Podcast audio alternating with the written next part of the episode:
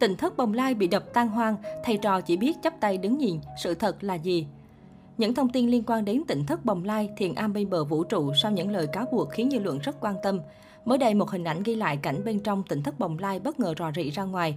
Nhìn vào ảnh có thể thấy một chiếc máy xúc, loại dùng để đập dỡ các công trình xây dựng quy mô nhỏ và vừa, đang đập nhà bên trong.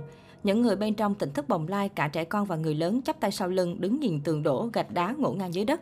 Hình ảnh này được chia sẻ rất nhiều trên các diễn đàn kèm theo những lời đồn đoán của cư dân mạng. Người thì đồn rằng nơi đây đã bị giải tán sau những cáo buộc trục lợi từ thiện, đặc biệt là bí ẩn về thân thế của những em bé sống tại đây. Cũng có người cho rằng đây có thể chỉ là một hoạt động thông thường của dân sự, thời gian chụp bức ảnh cũng không được xác định. Nhiều ý kiến cho rằng, trong khi cơ quan điều tra chưa có kết luận chính thức, dân mạng nên kiềm chế việc soi mói, bới móc đời tư hoặc đặt ra những giả thuyết mang tính xúc phạm tỉnh thất bồng lai. Qua tìm hiểu, thực chất đây đúng là hình ảnh mới nhất bên trong tỉnh thất Bồng Lai và đúng là nơi đây đã bị đập tan hoang. Tuy nhiên, đó là việc mà những người sống ở đây tự làm, chứ không phải bị cưỡng chế như lời đồn. Theo những chia sẻ của ông Nhất Nguyên, đại diện tỉnh thất Bồng Lai, đó là hình ảnh khi nơi đây tiến hành đập tháo dỡ bên trong nhà để xây lại. Theo đó, chỉ trừ phòng chính gọi là chánh điện có nền cao ráo và được xây kiên cố. Những khu vực còn lại trong tỉnh thất đều là nhà cũ, được xây từ mấy chục năm trước. Sau nhiều năm sử dụng, các bức tường đã mục nứt, nền nhà thấp nên mỗi lần mưa là nước mưa và nước dưới ruộng tràn vào, ngập hết các phòng, toilet không rút nước luôn. Lúc trước, điều kiện sống ở đây không có đảm bảo, các cô lớn tuổi và các cô trẻ, đâu ai có phòng riêng đâu, phòng chật mà phải ngăn bằng vách nhôm, chia đôi ra để đủ chỗ ở. Còn các bé thì ngủ tùm lum chỗ hết, phòng nào có chỗ trống là lấy cái mùng khung chụp lên rồi vô đó nằm ngủ. Giờ đập hết đi xây lại, nâng nền lên cho cao ráo. Sau khi sửa, mỗi người sẽ có một phòng riêng, nhỏ thôi nhưng sạch sẽ, tường vách đàng hoàng. Có như vậy mọi người mới vui vẻ sinh hoạt được. Thiền am sẽ xây một trệt, một lầu, tầng trệt xây 9 phòng, lầu 1 cũng xây 9 phòng. Trên sân thượng sẽ mở khu vực uống trà, cà phê, mở phòng thu ca hát trên đó, ông Nhất Nguyên tiết lộ. Đại diện tỉnh thất Bồng Lai cũng cho biết khuôn viên này là đất thổ cư được phép xây dựng cao tầng. Họ cũng muốn xây lên 2-3 lầu nhưng kinh phí không đủ nên chỉ xây vừa phải, đủ chỗ để mọi người sống.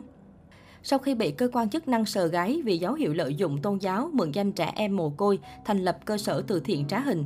Đặc biệt, thông tin bảy bé ở tỉnh Thất Bồng Lai sống cùng mẹ ruột và bị giấu kín thân phận, càng khiến dư luận thêm phẫn nộ. Bỏ ngoài tai những lời công kích, nhóm người giả sư hàng ngày vẫn chia sẻ các clip vui chơi sinh hoạt bình thường trên các nền tảng mạng xã hội. Đồng thời khẳng định, việc xét nghiệm ADN mang tính chất riêng tư và họ chỉ thực hiện nếu có yêu cầu từ pháp luật. Trên trang cá nhân của những thành viên tỉnh thất Bồng Lai, netizen dễ dàng bắt gặp các hình ảnh sư thầy Nico cạo trọc đầu, mặc áo nâu sòng, tự tin hát ca khúc trữ tình dân ca về chủ đề tình yêu trai gái.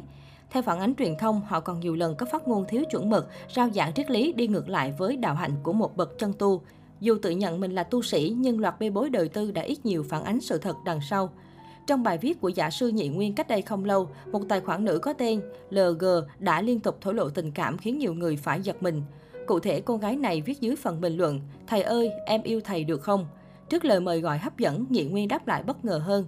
Yêu thầy nhưng mà hồi đó, thầy tu thầy hứa với ông Phật là thầy nhất định sẽ không mê gái mà bỏ ông Phật, thầy sẽ tu tới thành Phật luôn, rồi làm sao thầy thất hứa với ông Phật được. Bị khước từ tình cảm, tài khoản này vẫn khăng khăng nói, mà em đem lòng yêu thầy mất rồi giờ làm sao? Chứng kiến cuộc hội thoại, nhiều người cho rằng thực tế sẽ không có một vị sư thầy nào lại có cách đối đáp thô thiển như vậy cả. Về phần cô gái, cư dân mạng khuyên nên loại bỏ ngay ý nghĩ xấu đối với người tu hành.